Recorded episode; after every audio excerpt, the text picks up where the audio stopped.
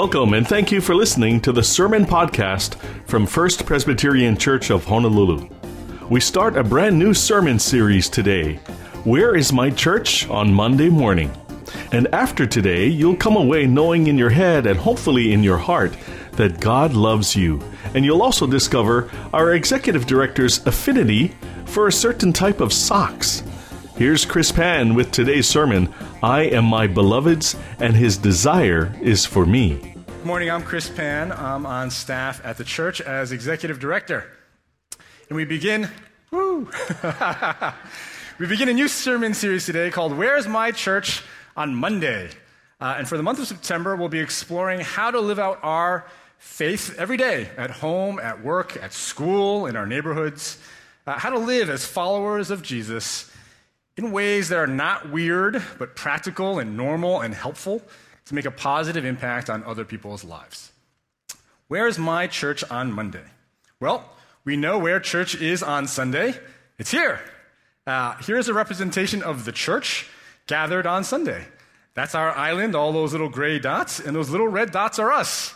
Uh, it is good for the church to gather and to worship together. But if we think that church is just this event, just this gathering, uh, on Sunday mornings in this building that people attend, then we're not going to be as effective as we could be in reaching out to people in the world. You know why? It's because most people won't come to one of our events. They won't come to this, this gathering. They won't come into a church building, this church building or any other church building. You know how I know? Because I've asked, I've asked them. And they say, You know, I wanted to go listen to you uh, speak on Sunday, but then I remembered that you would probably talk about Jesus, so I didn't go. That's an actual quote from one of my friends. Uh, and he's right. I am going to talk about Jesus. But I have good news for you and for my friend. God does not live here in this building. And he's not only here on Sunday mornings, God lives here in our hearts through his Holy Spirit. And God lives out there in the messy, everyday things of life. And so, church is not a building, and it doesn't just exist on Sunday mornings. We are the church. Where's my church on Monday?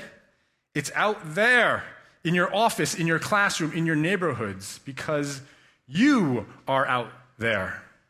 This is a representation of the church scattered around our community on Monday. And it is good for the church to be scattered around the community on Monday. It's the same number of red dots, but now all those gray dots are not so far away from the church, from the love of God. Let's open our eyes to see God at work out there through you. Let's live out the gospel intentionally showing people what it's like to live as a follower of Jesus in the messy, everyday things of life, the other six days of the week.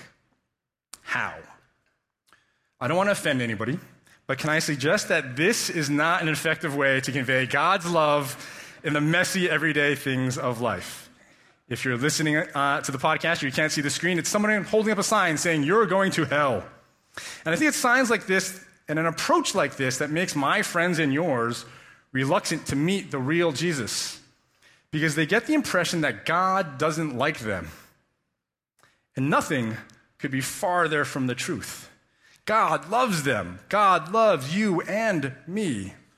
As we go through our sermon today, ask yourself these two questions. Ask yourself, what is God saying to me? What does He want me to do about it? What is God saying to me? What does He want me to do about it? Will you please join me in prayer?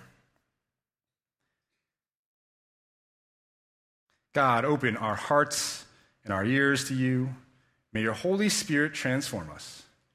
We are your beloved, and your desire is for us in Jesus' name, all God's children say, Amen.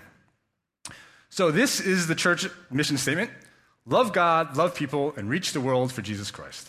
And that is a good mission statement, especially as we start a new series on reaching out to our community. But today, I want to take a step back first. Because being a follower of Jesus never starts with what we do for God. Being a follower of Jesus always starts with what God has done for us. I'm going to say that again. Being a follower of Jesus never starts with what we do for God. Being a follower of Jesus always starts with what God has done for us. 1 John 4:19 says, "We love because God first loved us." So I, I want to start with God's love for us. But I want to take a step back even further than this. I'm trying to knock into something. Um, because that's a great truth that God loves us. But maybe we only know that up here in our brain. Today, I want to get the truth of God's overwhelming love into our heart, into our very definition of who we are, so that it moves us. I recently read about an interesting psychological trick. Uh, and it's if you want to avoid eating potato, potato chips, next time you're near chips, tell yourself, I'm not the kind of person who eats potato chips. And supposedly, it'll be way easier to resist eating potato chips because you're not the kind of person who eats potato chips. And if you want to run, you tell yourself, I'm a runner. Because what do runners do? They run. How we define ourselves affects what we do. There's a quote from the author Neil Gaiman We do what we do not because we do what we do because of who we are. If we did otherwise, we would not be ourselves. So let's start with who we are. Our sermon title today is I Am My Beloved's, and His desire is for me. That is good news. That is the gospel. And so let's marinate on this this morning. Let it soak into us, and let us see how it moves us into the world. Our Bible passage today comes from the book of Song of Songs, chapter 7, verse 10. I am my beloved's, and his desire is for me. This is the word of the Lord. Thanks be to God. That's it. That's our verse. I'm going to read it slow. I am my beloved's, and his desire is for me. If you remember nothing else from this sermon, remember this. Memorize it. Pray over it all week. Our verses from the Old Testament book of Song of Songs, also known as Song of Solomon. And Song of Songs is a book of poetry. It's two lovers talking to each other about how much they love each other. And can I confess something? I never read Song of Songs. It's poetry, so it's difficult for me to understand. I like arguments and narrative and explanations. Um, Song of Songs is also just too sexy. I get nervous and uncomfortable when I read it. I don't know what to do with my arms, you know, it's like, uh, it's really passionate stuff. I was listening to Song of Songs the other day on the audio Bible in my car, and the version I have, it's Denzel Washington and his wife reading to each other. And I had to turn it off. It's like, gosh, too much. But Song of Songs is in the Bible. And it's in the Bible for a reason. And I think it's there to get God's love from being here as a nice idea in our brain to here, really embedded in our hearts. An author wrote, It's easier to get Christians to believe that God exists than it is to get them to believe that God loves them.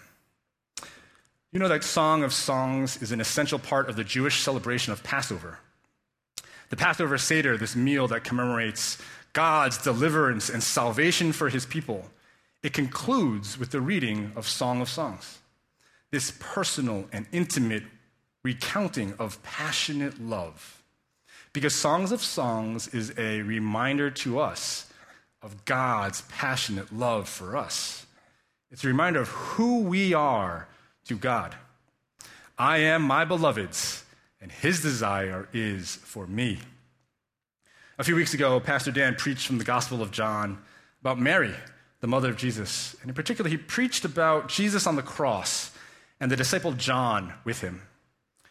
Here's the verse When Jesus saw his mother and the disciple whom he loved standing beside her, he said to his mother, Woman, here is your son.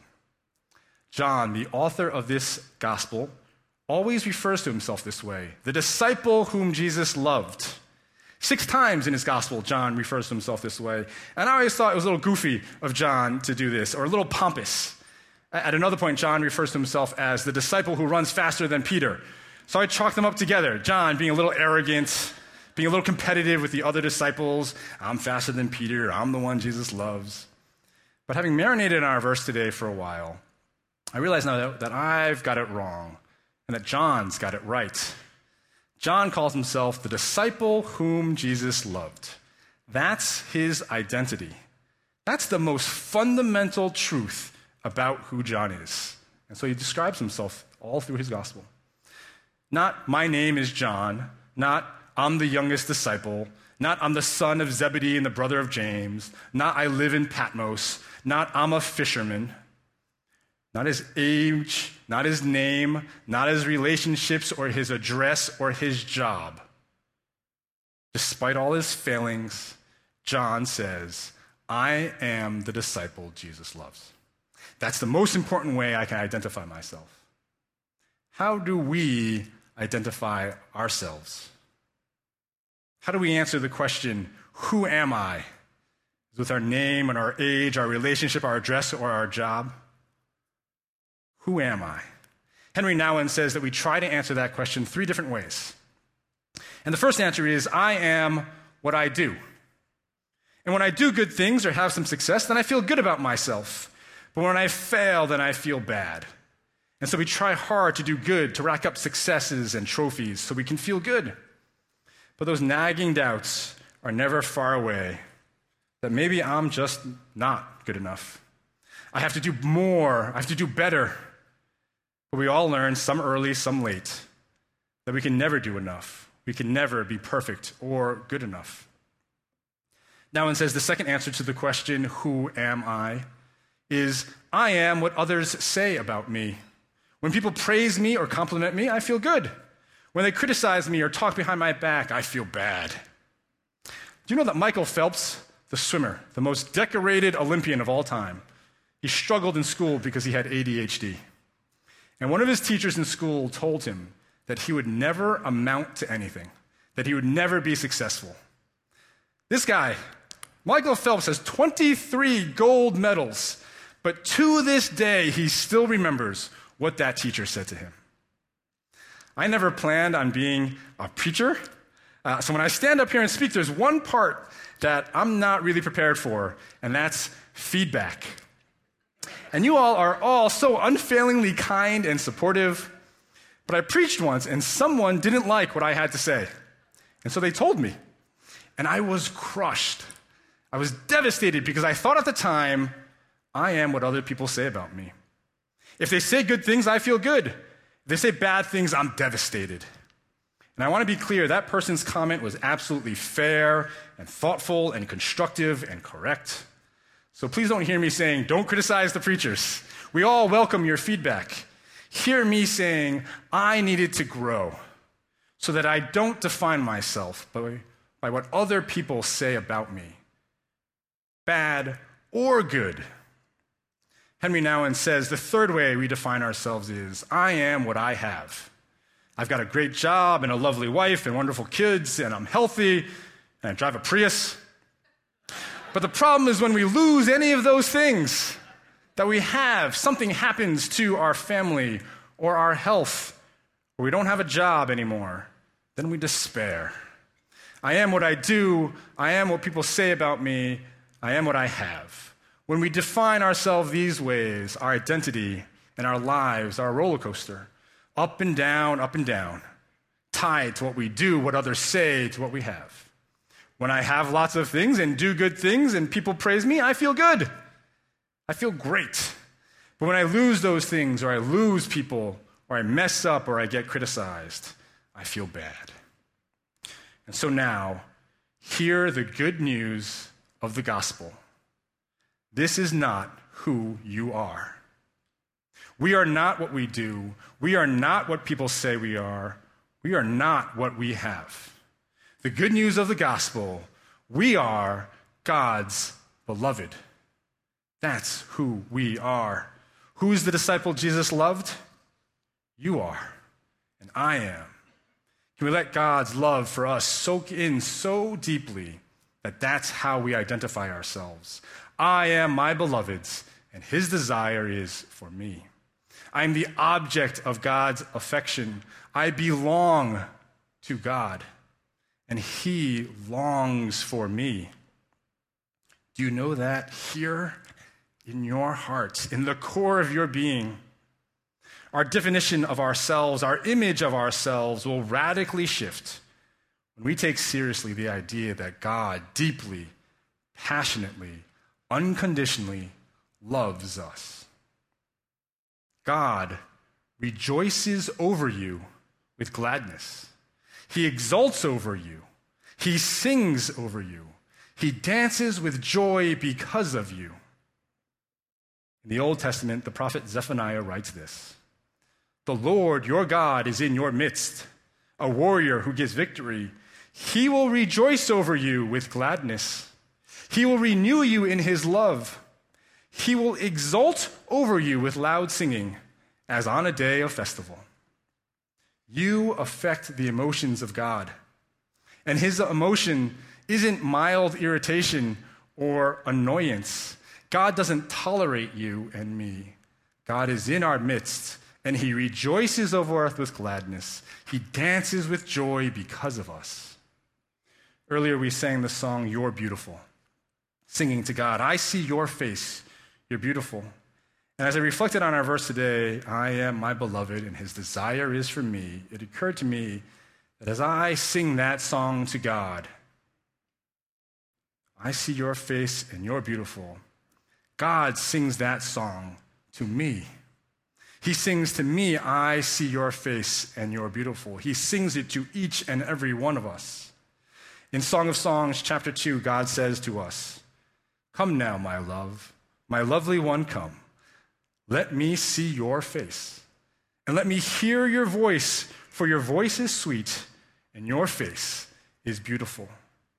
God says that to us. Who are we? I am my beloved's, and his desire is for me. Brennan Manning, in his book, The Furious Longing of God, writes about a time that he went on a 30 day silent prayer retreat at a retreat center.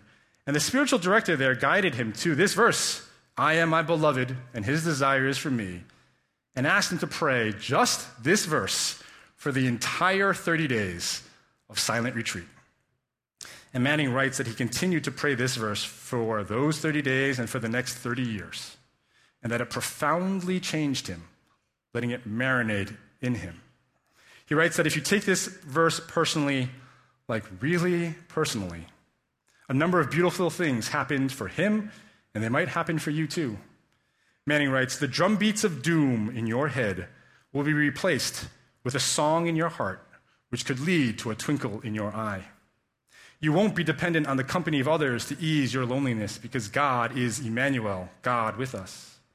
The praise of others won't send you soaring, and their criticism won't plunge you into a pit. You'll move from I should pray to I must pray. You'll become aware of a Father who not only loves you, but likes you. You'll stop comparing yourself to others and stop boasting about your importance or victories.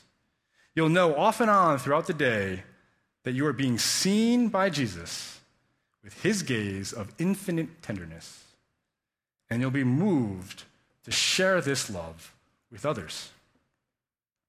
Can we pause now for just a moment for us to pray this verse? Silently, where you are, just pray this verse. Repeat this verse. I am my beloved's, and his desire is for me.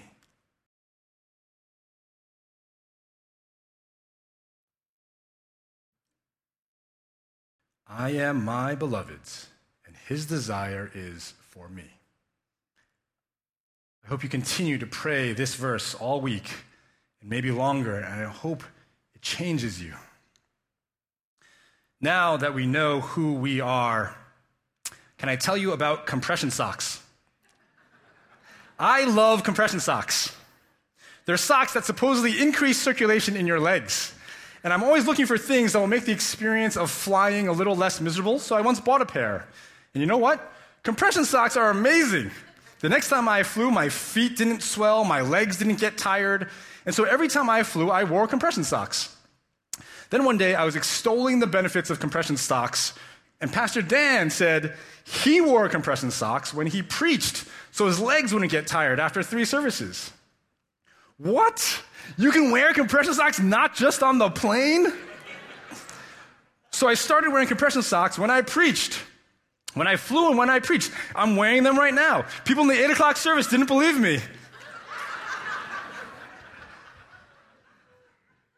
Leon and Arlene are also after the clock. They're like, we're wearing compression socks. Compression socks are great. So I wore compression socks when I flew and when I preached. And then one day, Amazon had a sale on compression socks, like six pairs for $20. And so I got six more pairs and started wearing compression socks every single day. I started telling everyone I knew about compression socks. Do you know about compression socks? And a few months ago, I had some friends visiting from out of town, and they didn't know about compression socks. So on the way to the airport, I drove them to Long so they can buy a pair. A few weeks later, I got this email from my friend. This is the actual text and the actual capitalization.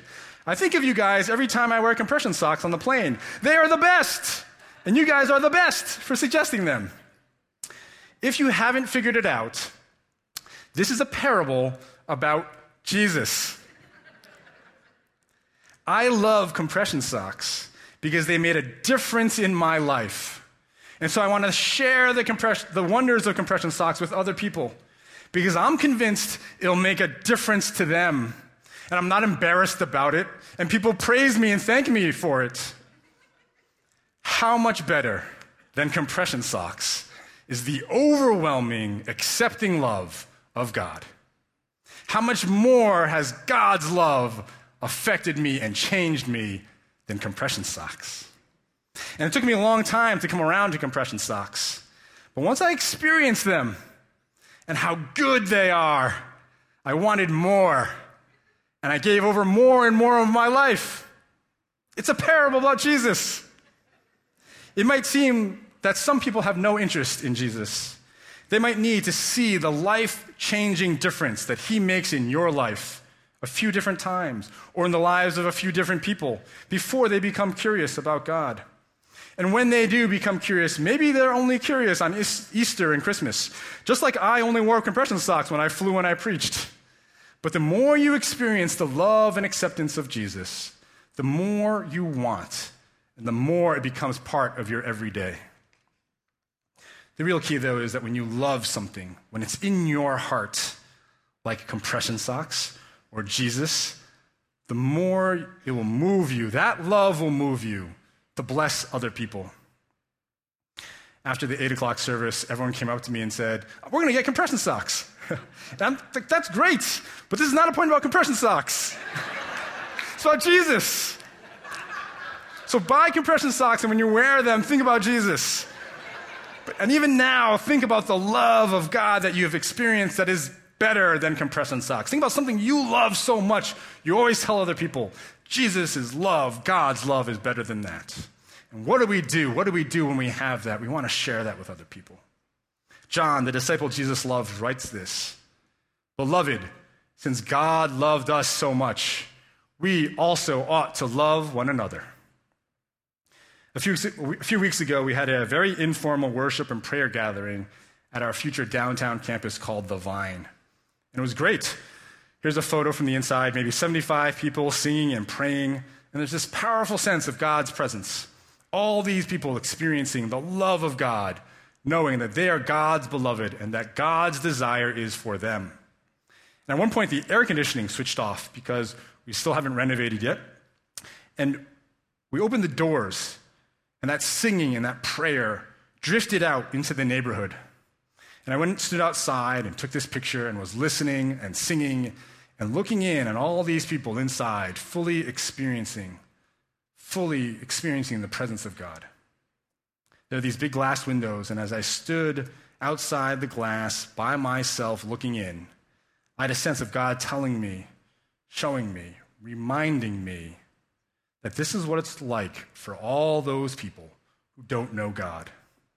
All these people on the outside of the glass looking in, faces pressed against the window, all these people in quiet desperation or in great pain, in loneliness and despair, who are not experiencing the overwhelming love of God.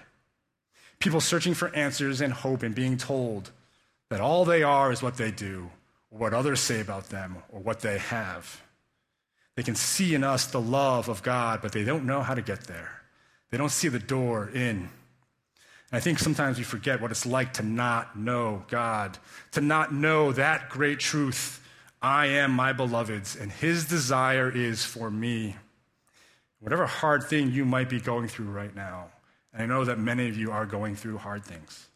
Imagine how much harder it would be if you didn't know God's love for you. And so, this love we have, this confidence, can we share it? Not to invite people into a physical building, but into the love of God. That's where the church is on Monday.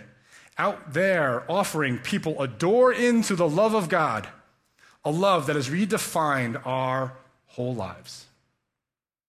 Someone sent me another picture from inside after the worship service was over. Look at the confidence in God's love. How they know in their heart, I am my beloved's, and his desire is for me. And can you see the poor, lonely guy on the outside of the glass, over their shoulders, looking in, wanting to experience God's love? Can you see him up there? Can we share the extravagant love of God with that guy on the outside of the glass looking in? One final story as we close. In college, I had a roommate named Carl. And one night I was in our room studying, and Carl came bursting through the door, his backpack on, his jacket on, panting and sweating. And I asked him, What are you doing? And he explained kind of sheepishly, Well, I was at the library working on a paper, and I wanted to take a break, so I started reading my Bible. I started reading from Song of Songs. And the more I read, the more I began to feel God's overwhelming love for me. So I kept reading, and this sense of God's passionate love kept building and building, and I didn't know what to do. So I thought, I have to run. So I got my stuff and left the library and started running. And I ran and I ran and I ran all the way back to the dorm. Let's be overwhelmed by God's love for us. Let's know who we are and be moved, be propelled forward by God's love to run into a world to share that love. I am my beloved's, and his desire is for me. Let's pray. Let's take a few moments now to pray this verse again. I am my beloved's, and his desire is for me.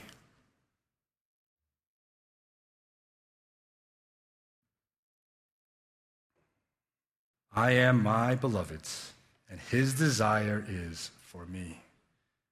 God, we belong to you. May we be overwhelmed by your love for us. May we share it tomorrow. In the name of Jesus Christ, all God's children say, Amen. Amen. At the conclusion of our service, uh, if you want prayer, there'll be members from our prayer team on either side up front. We invite you to come forward for prayer. But now, will you please stand and receive this blessing? May the grace of our Lord Jesus Christ and the overwhelming love of God the Father and the fellowship of the Holy Spirit be with you now and forevermore. Amen. God bless you. Have a wonderful week. Hopefully, your takeaway from this message is that God loves you tremendously. And as Christians, our identity comes not from what we do or what positions we have in life. Our identity is based solely in Jesus Christ. If you'd like to hear this sermon again, you can listen to and download this and other sermons from the First Pres website, fpchawaii.org. Subscribe to the podcast on iTunes or wherever you get your podcasts. Join us at one of our worship services on campus at 45550 Kionaole Road, Kaneohe, Hawaii 96744. We meet Sunday mornings at 8, 9:30 and 11:11. Follow First Pres on Twitter and Facebook. Download the First Pres app. Watch First Pres sermon videos on our website and on Facebook. If you need more, call us at 808 532 1111. For Pastor Dan Chun and the entire staff at First Pres, I'm Michael Shishido. Until next time, God bless you and thank you for listening. This sermon podcast is copyright 2019, produced by the Media Ministry of First Presbyterian Church of Honolulu at Ko'olau.